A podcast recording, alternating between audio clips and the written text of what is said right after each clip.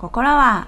ウェスタロス。心はウェスタロスではドラマハウスオブザドラゴンについて好き勝手に話していきます。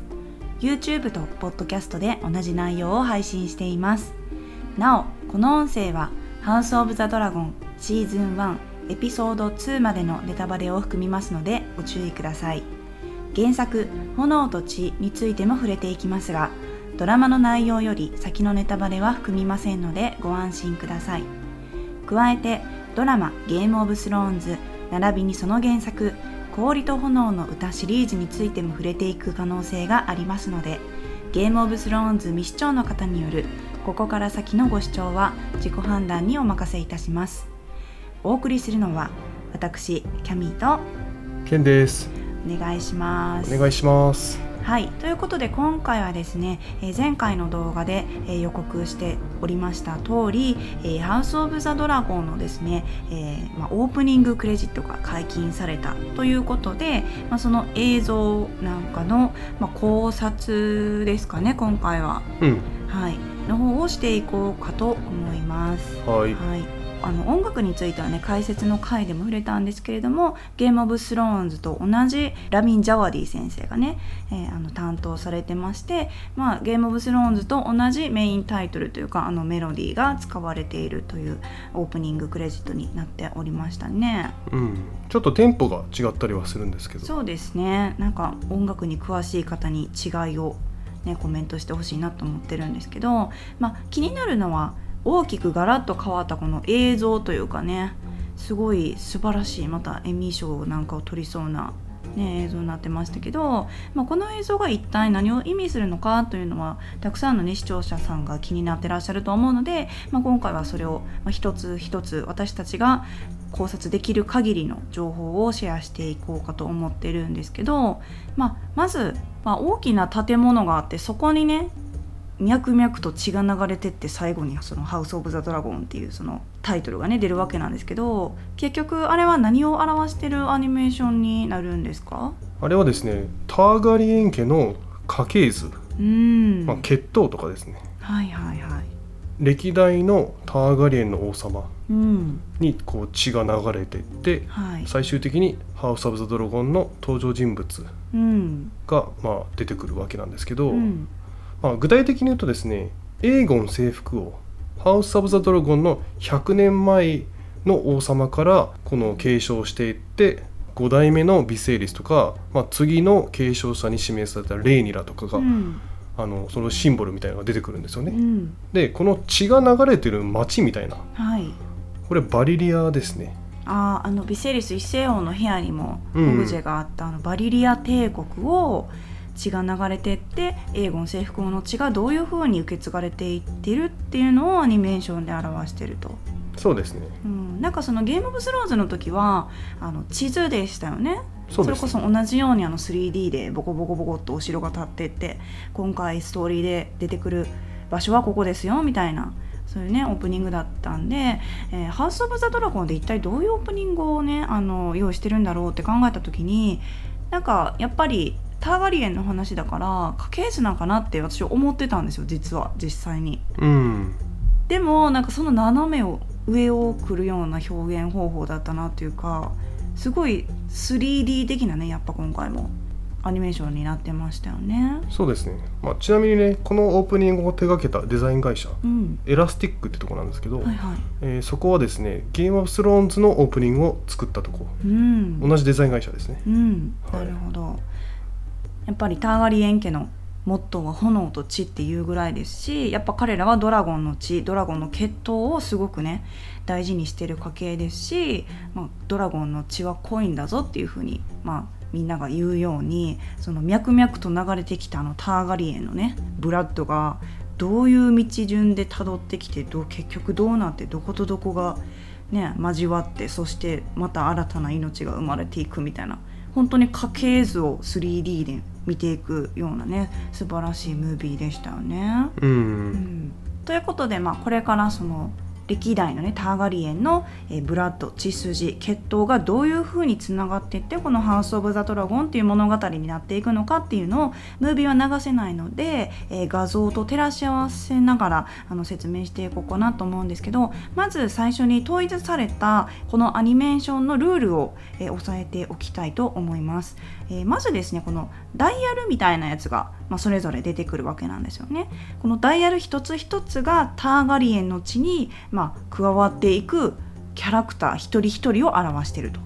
はい、そしてそのダイヤルがガコンガコンっていう風に一回上がるんですよね。それがつまりその人物が誕生したということで、そのダイヤルが再びシューってボシャンってねへこむんですけど、そして血が溢れながらへこむんですけど、それがその人物の死を表しているということですよね。はい、でそのダイヤルからそれぞれ血がブワーっと流れ出すんですけど、それが血の交わりというかね、結婚とか、子供子孫を残したとか、その道筋が、描かれてるというルールがあります。はい、あとはですね、後ろに壁画みたいな、それはターガリエン家の歴史とか表してたり、あと色にも注目してほしいんですけどね、緑色とか、青っぽい色が出てくるんですけど、それはターガリエン家じゃない名家を表現してる。なるほどなるほど。では一つずつ誰がどれでどうつながってって、誰が生まれてみたいなのをね、見ていこうかと思うんですけど、ある程度、省略してる部分もあるんですけれども、ターガリエン家、そのターガリエン王朝に関わってきた人々の家系図なんかを見て、それと照らし合わせながら一個一個のこのダイヤルを、解説していこうと思います。まず1つ目ですね、これは言わずもがな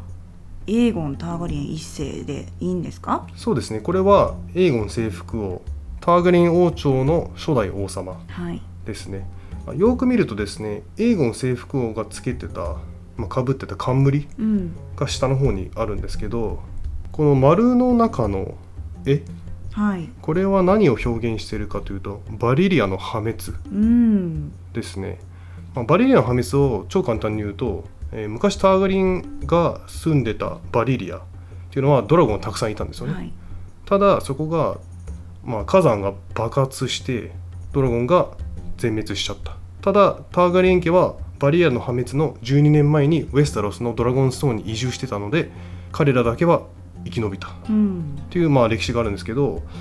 このね絵をよく見るとですね、ドラゴンがね燃えてる。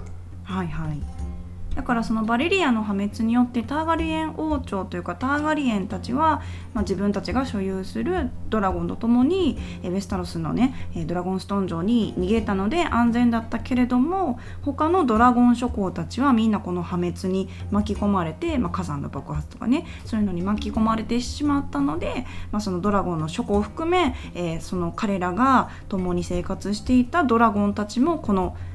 大災害みたいなのに巻き込まれて亡くなってしまったっていう、その描写を表しているってことですよね。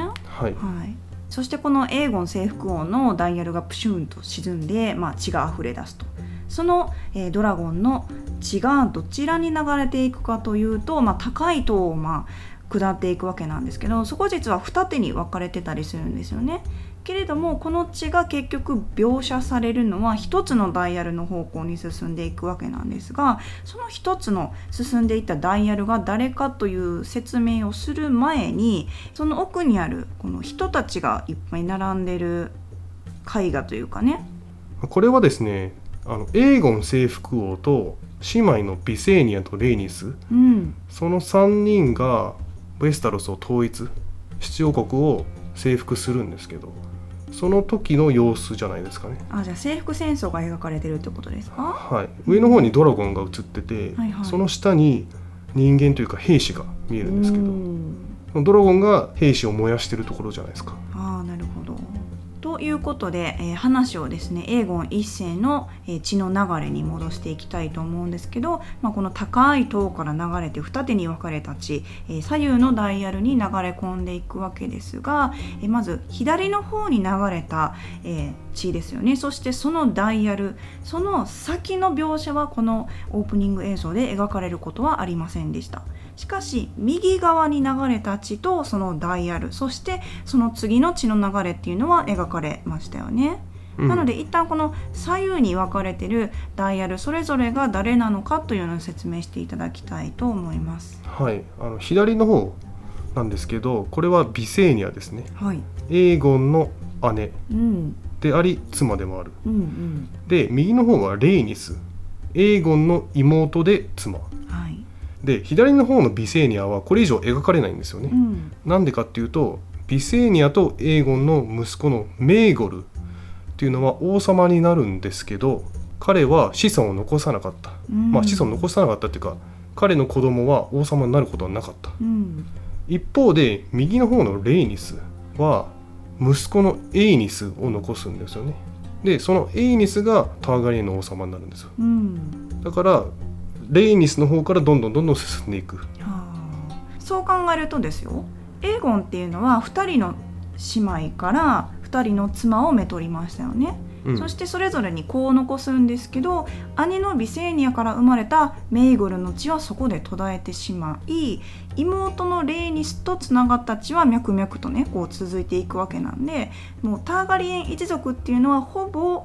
エイゴン征服王と妹のレイニスによる血筋がまあこう続いていってるという仕組みに、まあ、よく考えればなってますよね。うん、そうですね。うん、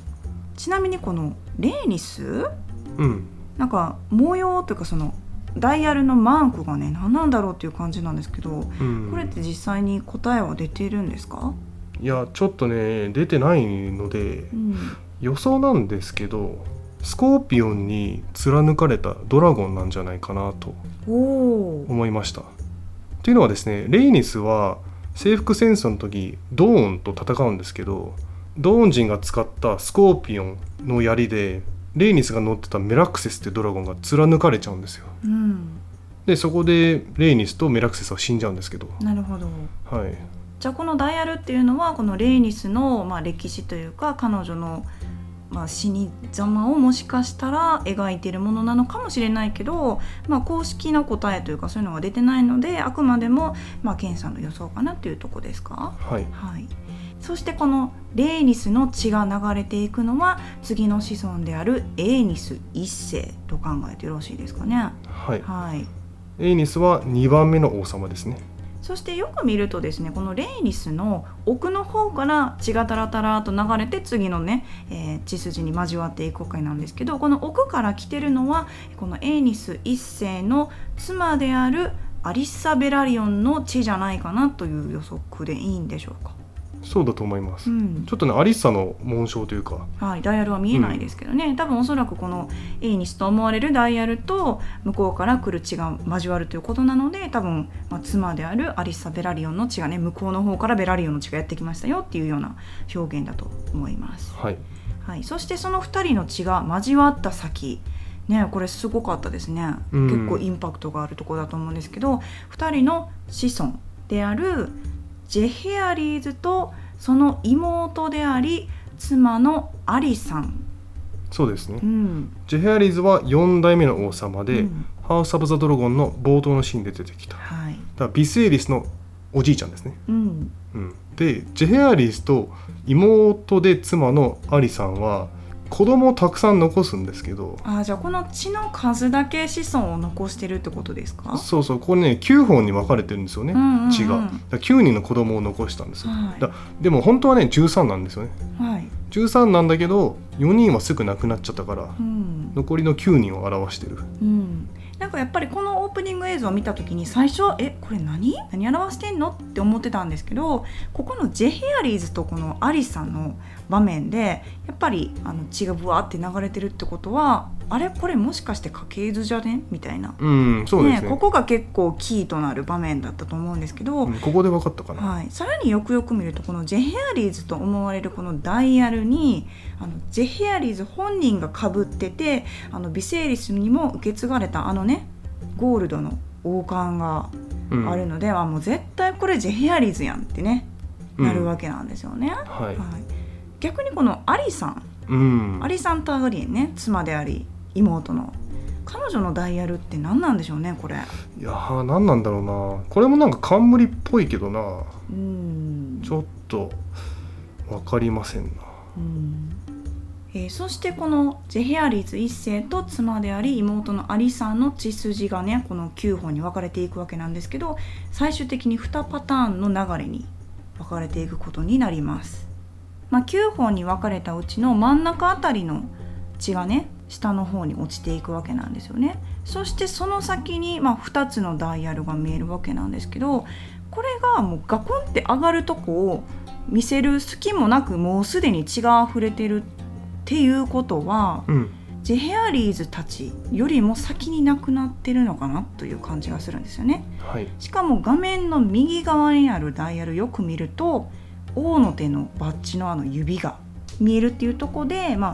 キーワードになると思うんですけど、結局この2つのダイヤルは誰を表してるんでしょうか。この王の手のバッジはベイロンですね。でその反対側はアリッサン、またちょっとややこしいけど2人目のアリッサがここで出てきましたね、ベイロンはジェヘアリーズの息子であり王の手を務めてた、で鉄の玉座の後継者だったんですけど亡くなってしまったので、もうこういう風にね血で溢れてるんですよね。なるほどなるほど、だから結局彼は王位を継ぐことなく、ジェヘアリーズの孫である、そしてこのベイロンの息子である今の王であるヴィセーリスにね受け継がれていったということですもんね。そうですね、でベイロンの妻はアリッサなんですけど、アリッサはベイロンの妹ですね、なのでこの2人が結ばれて次の画面に行く、なのでこのベイロン・ターガリエンとその姉妹であり妻であるアリッサの血は交わりながら下に落ちていって、次生まれるのを私たち知ってるんですけど、実はその血が落ちていく画面の奥側でですね別の血筋が動き始めてるという流れがありますよね、そうですね、奥にダイヤルが見えるんですけど、これはですねコアリーズ・ベラリオン表してますね。なんか水色っぽいからやっぱちょっとさっきまでとは違う雰囲気がね、そうですねありますよね。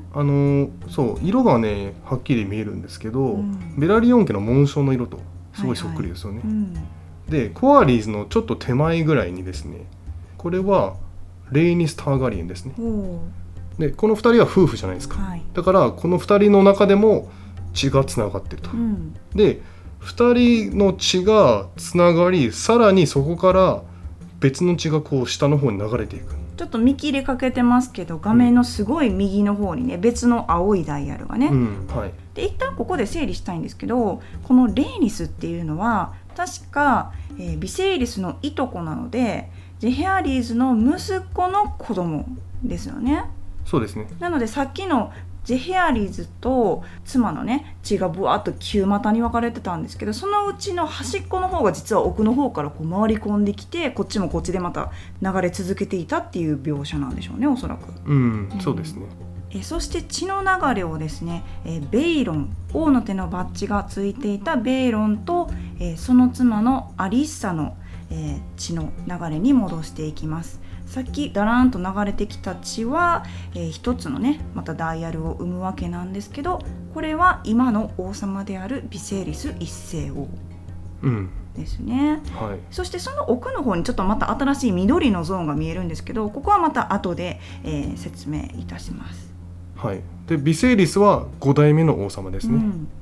冠が特徴的、これはおじいちゃんのジェヘアリーズから受け継がれたものと同じものですね、でヴィセーリスの横はハヤブサと三日月が見えるので妻のエイマ・アリン、アリン家のね紋章ですよね。第1話で登場したけど亡くなってしまった、で亡くなってしまったのでエイマの方は血が溢れてるんですけど、ヴィセーリスはまだ亡くなってないから血が溢れてない、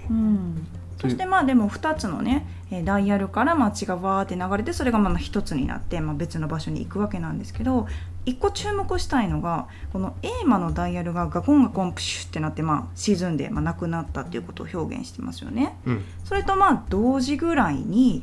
この王冠で表現してる今の王様のヴィセーリス1世のダイヤルからまた別の血がこう溢れ出してる。そうですね、これ結構ね、左下の方ですね、要注目ポイントだと思うんですけど、ヴィセーリス1世王は新たなね王妃を指名しましたので、そこに向かってもしかしたら流れているのかもしれないっていうようなね、表現がもうすでに2話の時点で細かく描写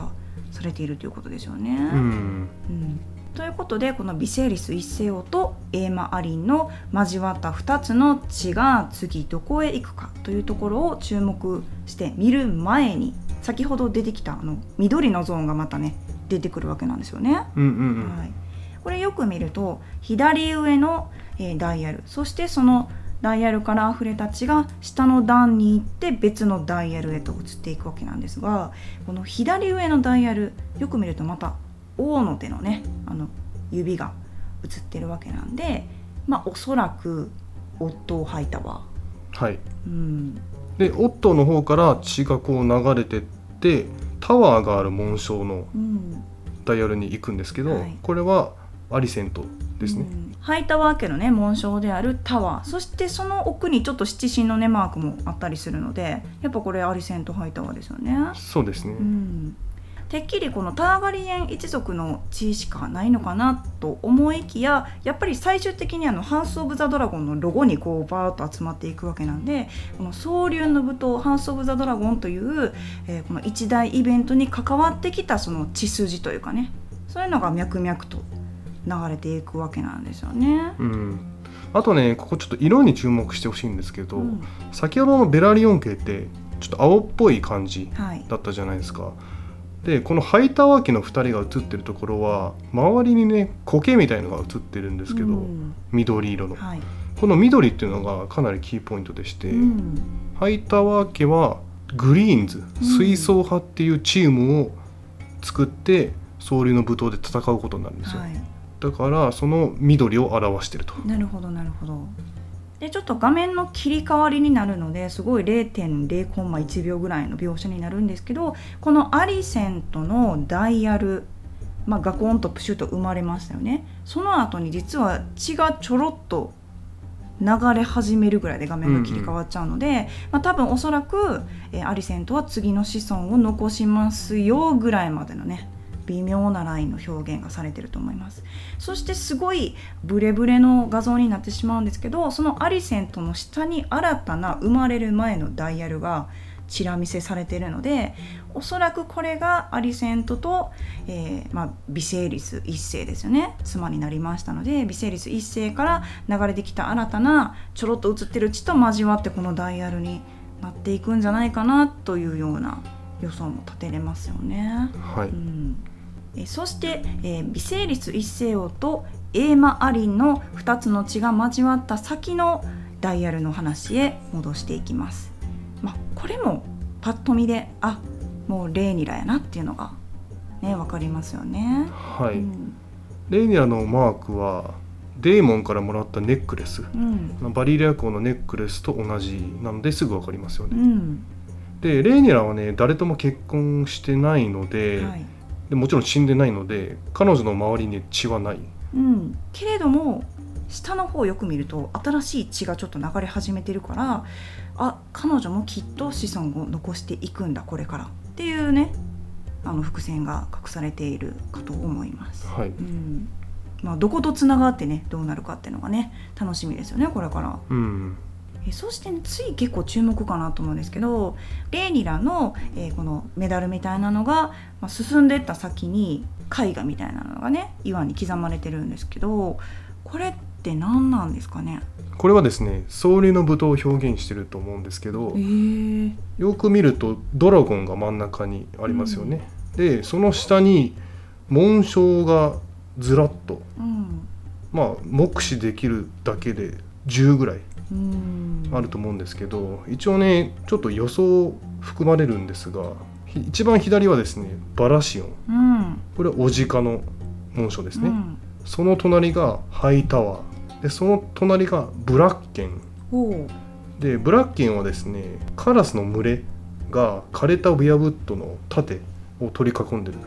北部ってことですか。じゃあいやリバーランドですね。でその隣がダスティン。うん、ダスティンは2本の錆びた斧と黒い冠で、その隣がピーク。うーん、ピークは3つの黒いお城。へー、全然聞き慣れないメーカーばっかり。まあでもダスティンはね、ゲームオブスローンズでアリアが確か言及してた。あ、なんか聞き覚えあるような気もするけど、ちょっとパッとしないですね。タイウィンと会話してる時に自分はダスティン系、あ、嘘ついた家ってこと。そうそうそう。はあはあはあ。でこの右側なんですけど、うん、ラニスター、うん、獅子ですね。でその隣が多分ベラリオン。あ、でも確かにちょっとタツの落とし子感はありますね、うん、でその隣がスターク。なんか昔のスタークの紋章に近いのかな、うん、なんか原作のスタークっぽい、うんうん、原作のスタークは顔だけじゃなくて全身ですもんね、うん、その隣がねちょっと分かんないですね、うん、なんかねグレージョイっぽいな、クラーケンっぽいなと思ったんですけど、あ、ちょっとねこれだけだと分かんないわ。っていうことは彼らの紋章の上にまあドラゴンがこういますよね、うん、なので双竜の舞踏という、まあ、一大アクシデント、一大イベントに関わるメーカーたちの紋章がここにずらっと並んでいるそうです。じゃあスタークとかも出てくるんですか。どうなんだろうな。もうぶっちゃけね原作で言うとスターク家はあんま関係ないから、うん、でもなんかねファンサービスとかで出してくるかな、わかんないですけど。なるほど。まあそしてこの暗い通路とこの血にまみれながら進んで、結局このバリリア帝国全体がね上からこう映っていくわけなんですけど、まあだからさっきまでの血筋がここで上からね描写されてるってことですよね、うん、やっぱりこのジェヘアリーズとその妻のアリさん、旧股になってる血が結構目印になるというか分かりやすいポイントになってますよね、うん。で1個注目したいんですけど、さっき追えなかったダイヤルが何個かあるんですよね、この上からの全体像を見ると。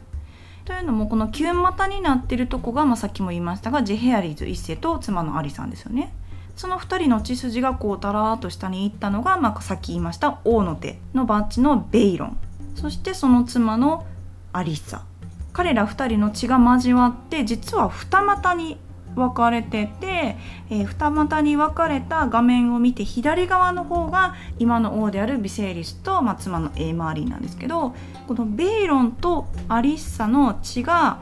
落ちてって次は右側にあるダイヤルがあるんですよね。これはデイモンってことでいいんですか。はい、ベイロンとアリッサは2人の子供を残した、うん、1人はヴィセーリスでもう1人はデイモン、うん、なるほどなるほど。でこのデイモンの血がこう右の方に密かにちょっと行き始めてるけど、なんか別の方にも行き始めててみたいな、ちょっと怪しいね動きをしてるので、